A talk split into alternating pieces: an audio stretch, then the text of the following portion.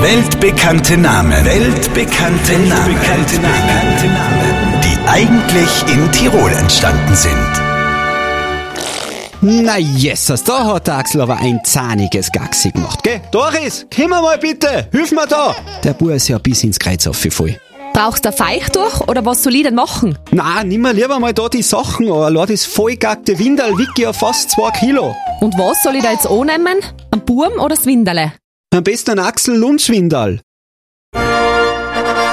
Und wieder ist ein weltbekannter Name in Tirol entstanden. Der ehemalige norwegische Skistar Axel Lundsvindal. Hier noch einmal der Beweis. Nimm mir lieber mal da die Sachen an, allein das vollgegackte Windel wiegt ja fast zwei Kilo. Und was soll ich da jetzt annehmen?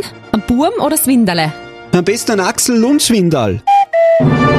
Weltbekannte Namen. Weltbekannte, Namen. Die eigentlich in Tirol entstanden sind. Auf Lauf Live Radio.